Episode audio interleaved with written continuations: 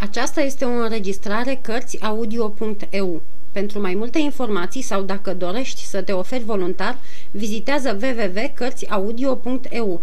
Toate înregistrările Cărțiaudio.eu sunt de domeniu public. Capitolul 34 unde se vorbește despre echipamentul lui Aramis și al lui Portos. De când cei patru prieteni alergau care încotro după echipament, nu se mai întâlneau în zile dinainte hotărâte. Prânzea fiecare pe unde îl prindea amiaza sau, mai bine zis, pe unde se nimerea. Apoi și slujba le mai răpea o bună parte din prețiosul timp care zbura atât de repede. Hotărâsără totuși să se întâlnească o dată pe săptămână în jurul orei 1, acasă la Atos, dat fiind că acesta din urmă, potrivit legământului făcut, nu mai trecea pragul locuinței. Când Ketty venise la D'Artagnan, era tocmai zi hotărâtă pentru întâlnire. Îndată după plecarea cameristei, acesta se și îndreptă spre strada Feru. Îi găsi pe Atos și pe Aramis în toiul cugetărilor. Pe Aramis îl mâna dorul să se întoarcă la anteriu. Potrivit vechiului său obicei, Atos nu-l sfătuia să-și lepe de gândul, dar nici nu-l îndemna să-l aducă la îndeplinire. El era de părere să lași pe fiecare să facă așa cum îl taie capul. Nu dădea niciodată sfaturi când nu îi se cereau. Ba mai mult, trebuia să îi le ceri de două ori. Mai totdeauna când cineva îți cere un sfat, e ca să nu-l urmeze, sau dacă îl urmează, e ca să aibă pe cine arunca vina că i l-a dat, spunea el. Portos sosi curând după D'Artagnan. Așadar, prietenii se găseau strânși la oaltă. Cele patru chipuri răsfrângeau patru simțăminte diferite. Al lui Portos, liniștea, al lui D'Artagnan, nădejdea, al lui Aramis, îngrijorarea și, în sfârșit, al lui Portos, nepăsarea. După câteva clipe de sporovăială, în care Portos dădu să se înțeleagă că cineva de mare vază catadixea să-l scoată din încurcătură, Muscheton intră pe ușă. Venea să-și roage stăpânul să poftească acasă, unde, spunea el cu o mutră încruntată, trebuia să se întoarcă fără întârziere. Mi-ar fi sosit ca ei?" întrebă Portos. Da și nu," răspunse Muscheton. Adică cum? Nu poți să-mi spui?" Poftiți acasă, domnule." Portos se ridică, își salută prietenii și îl urmă pe Muscheton. După alte câteva clipe, Bazin se ivi și el în pragul ușii. Vrei ceva de la mine, prietene?" întreba Aramis cu acea catifelată blândețe care îi îndulcea vorba de câte ori gândurile îl mânau înapoi spre cele sfinte. Vă așteaptă un om acasă," răspunse Bazin. Un om? Ce fel de om?" Un cerșetor." Dă-i ceva de pomană, Bazin, și spune-i să se roage pentru un biet păcătos." Dar el ține morțiș să vă vorbească și dă zor că o să fiți grozav de bucuros când l-o vedea." N-a spus nimic deosebit pentru mine?" Ba da, dacă domnul Arami se codește să mă vadă," a zis el, atunci vestește-l că vin de la tur." De la tur?" se repezi Aramis. Domnilor, vă rog mii de scuze, dar fără îndoială omul mi-aduce știri pe care le așteptam." Și ridicându-se îndată, plecă în pripă. Rămăseseră doar Atos și D'Artagnan. Cred că voinicii noștri au găsit ce căutau. Ce zici, D'Artagnan?" întrebă Atos. Știu că Portos era pe calea cea bună," răspunse D'Artagnan. Cât despre Aramis, drept să spun, nu i-am dus niciodată prea mult grija. Dar dumneata, dragul meu Atos, dumneata, care ai împărțit cu atâta dărnicie banii englezului, bani ce ți se cuveneau, ea spune, ce ai să te faci acum?" Sunt încântat că l-am răpus pe caragiosul acela băiete, căci e mană cerească să ucizi un englez. Dar dacă l-aș buzunărit de bani, m-ar fi apăsat ca o remușcare. Ia mai las-o, dragă Atos, ai într-adevăr niște idei nemaipomenite. Hai să vorbim de altceva. Ce-mi spunea el domnul de Treville, care mi-a făcut cinstea să vină pe la mine? Te ții scai de englezia aceea de ochiați pe care o crotește cardinalul? Adică mă țin de o englezoaică? Ți-am mai vorbit de ea? Ah, da, doamna blondă, în privința căreia ți-am dat unele sfaturi pe care, firește, nu te-ai gândit să le urmezi. Știi doar din ce cauză. Da, pe când mi-aduc aminte, parcă mi-ai spus ceva cu echipamentul dumitale. Da, de unde? Acum sunt sigur că femeia asta e amestecată în răpirea doamnei Bonasiu. Încep să pricep. Ca să găsești o femeie, îi faci culte alteia. E calea cea mai lungă, dar totodată și cea mai plăcută. D'Artagnan a vrut să-i se destăinuiască prietenului. Îl opri însă o teamă. Atos era un gentilom neînduplecat în problemele de onoare, iar în micile socoteli ale îndrăgostitului nostru cu privire la Milady, erau anumite lucruri pe care știa dinainte că prietenul nu le-ar fi încuvințat.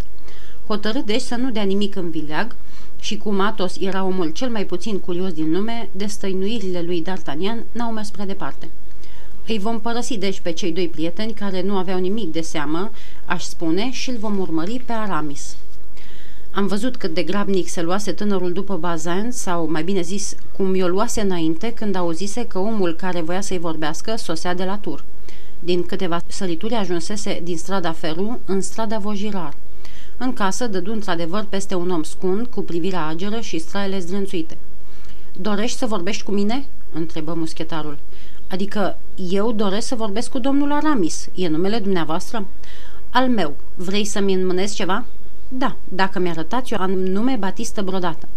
Iată, zise Aramis scoțând o cheiță din sân și deschizând un mic sipet din lemn de abanos încrustat cu sidef. Poftim, asta e.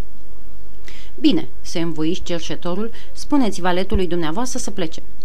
Într-adevăr, dornic să afle ce treabă avea zdrențărosul cu stăpânul lui, Bazen se luase după Aramis și ajunsese acasă aproape odată cu el. Dar pripa nu-i slujise la mare lucru. La cererea cercetorului, stăpânul îi făcu semn să iasă și, vrând nevrând, trebuie să asculte. După plecarea lui Bazin, cerșetorul își aruncă privirea de jur împrejur ca să se încredințeze că nimeni nu putea să-l vadă sau să-l audă și, desfăcându-și haina zdrențuită și slab încinsă cu o cingătoare de piele, începu să-și descoasă pieptarul la gât, de unde trase afară o scrisoare. Când zări sigiliul, Aramis dădu un chiot de bucurie și, sărutând slovele, deschise smerit scrisoarea cu următorul cuprins. Prietene, soarta vrea să mai rămânem despărțiți ceva vreme încă, dar frumoasele zile ale tinereții nu se irosesc fără de urmă. Făți datoria pe câmpul de bătaie. Mi-o fac și eu pe a mea în altă parte. Primește ceea ce îți va aduce purtătorul răvașului. Mergi și luptă, mândrule și vrednicule gentilom, și nu uita pe aceea care cu drag îți sărută ochii dumitale negri. Adio sau, mai curând, la revedere. Ceșetorul descosea mereu. Trase afară, unul după celălalt, din bulendrele lui soioase, 150 de pistoli dubli de Spania pe care îi înșiră pe masă. Apoi deschise ușa, se înclină și plecă, înainte ca tânărul înmărmurit să se fi încumetat să-i spună vreun cuvânt. Când mai citi odată scrisoarea, Aramis își dădu seama că avea și un post scriptum. Primește-l pe aducătorul scrisorii cum se cuvine, căci este conte și grand de Spania. Vise aurite, se înflăcăra Aramis. Doamne, frumoasă e viața! Așa e, suntem tineri căci ne mai așteaptă încă zile fericite. Da, ție ți închin iubirea mea, sângele meu, viața mea, totul, totul, totul, frumoasa mea iubită și sărută scrisoarea cu patimă, fără măcar să privească aurul ce strălucea pe masă. Bazan ciocăni ușor la ușă.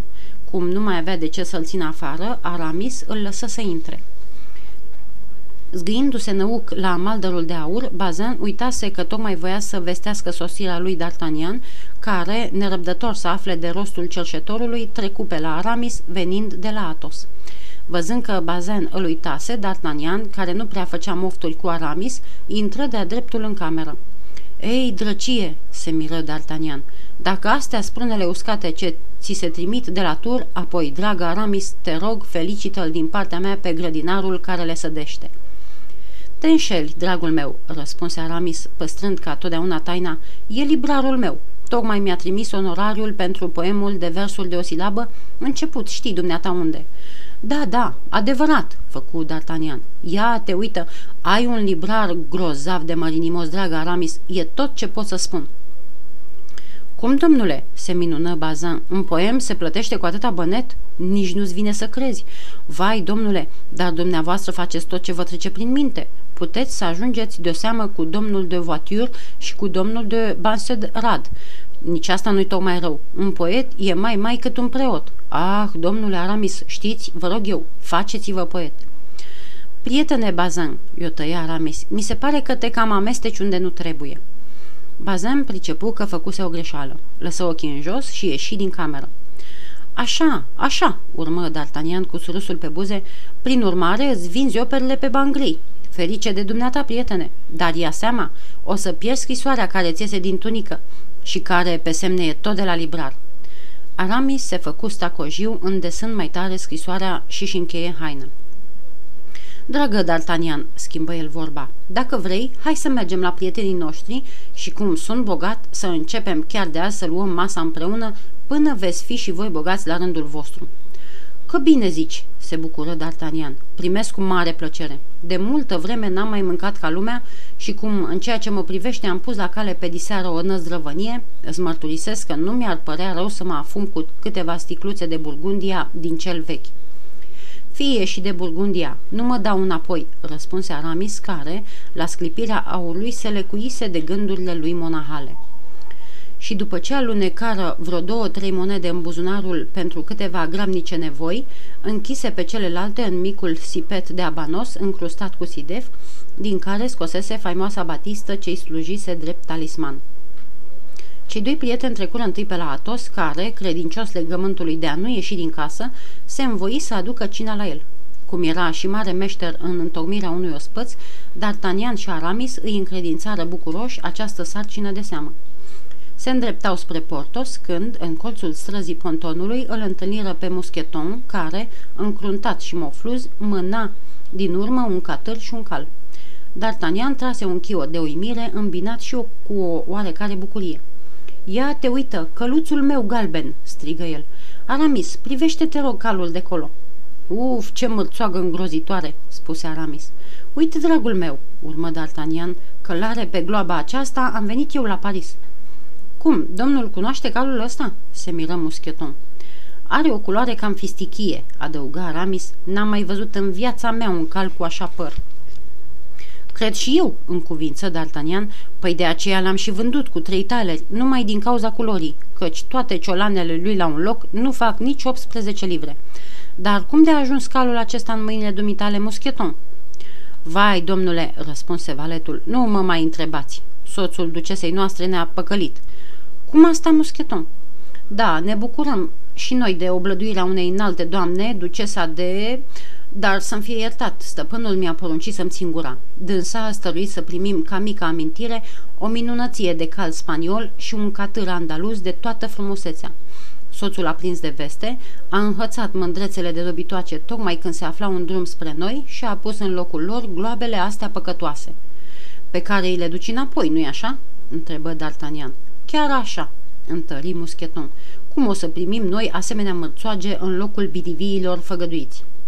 Firește, deși tare aș fi vrut să văd cum îi stă lui Portos pe căluțul meu portocaliu. Mi-aș fi putut da seama de cum arătam și eu când am sosit la Paris. Dar să nu te mai oprim din drum, muscheton. Du-te și îndeplinește ce ți-a poruncit stăpânul. Hai, du-te, ia acasă, Portos. Da, domnule, răspunse muscheton, dar e grozav de morocănos și plecă mai departe înspre cheiul Grand Augustin, în vreme ce amândoi prietenii se duceau să sune la ușa amărâtului de Portos. Acesta îi văzuse străbătând curtea, dar nici prin gând nu-i trecea să le deschidă. Sunară deci zadarnic. În vremea aceasta, Muscheton își vedea de drum și, trecând peste podul nou, gonind mereu din urmă cele două mărțoage, ajunse în strada urșilor. Odată acolo, legă, potrivit poruncii stăpânului, calul și catărul la ușa avocatului. Apoi, fără a se mai sinchisi de soarta lor, se întoarse acasă la Portos, aducându-i la cunoștință îndeplinirea sarcinei încredințate. După câtva timp, bietele dobitoace, care nu mâncaseră de dimineață, făcură asemenea tărăboi, tot trăgând în sus și în jos de ciocănașul de la ușă, încât avocatul porunci băiețașului de serviciu să se ducă să întrebe pe la vecini ale cui erau cele două animale. Recunoscându-și darul, doamna Cochionar nu pricepu la început pentru ce îi fusese trimis înapoi – Curând însă, Portos veni și o lămuri pe deplin. Mânia ce-i lucea în ochi, deși muschetarului, muschetarul căuta să se stăpânească, o băgă în sperie pe iubita lui, o fire slabă de înger. Într-adevăr, muscheton nu-i ascunsese stăpânului că întâlnise pe D'Artagnan, care recunoscuse în calul galben mărțoaga bearneză când sosise la Paris și o vânduse pentru trei taleri. Portos plecă, după ce își dădu întâlnire cu soția avocatului în dreptul mănăstirii Saint-Magloire. Văzându-l că pleacă, avocatul îl pofti la masă, dar din înălțimea trufiei lui, muschetarul nu a vrut să primească. Doamna Cochenar se duse, tremurând ca varga, la locul întâlnirii, căci prevedea mustrările ce o așteptau.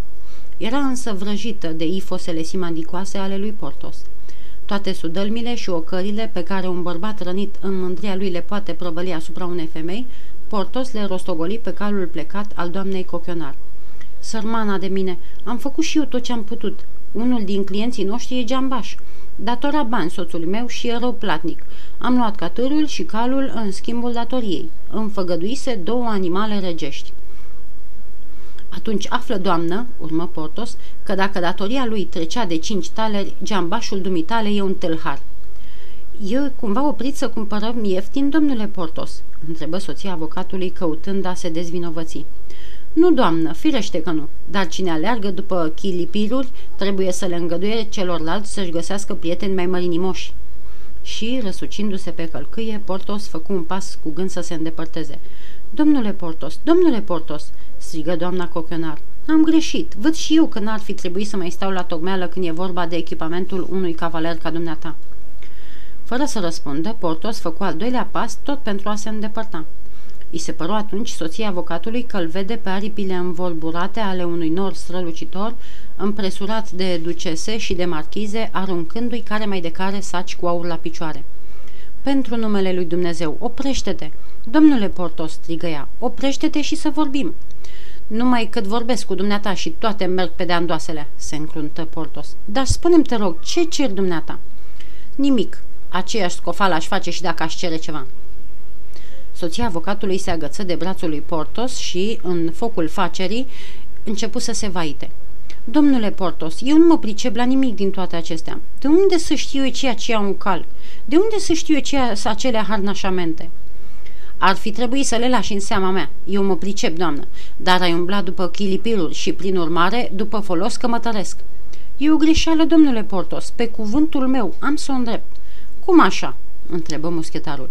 Ascultă-mă, diseară domnul Cochenar va fi la ducele de Chonel care l-a chemat la el. E vorba de o consultație, ceva ce ține două ceasuri pe puțin. Vino, vom fi singuri și ne vom putea socoti. Foarte bine, așa ceva mai înțeleg și eu. Atunci mă ierți? Să vedem, răspunse Țanțoș Portos.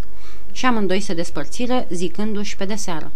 Drace, gândi Portos îndepărtându-se, pare mi se că mă apropii în sfârșit de sipetul maestrului Cochenar.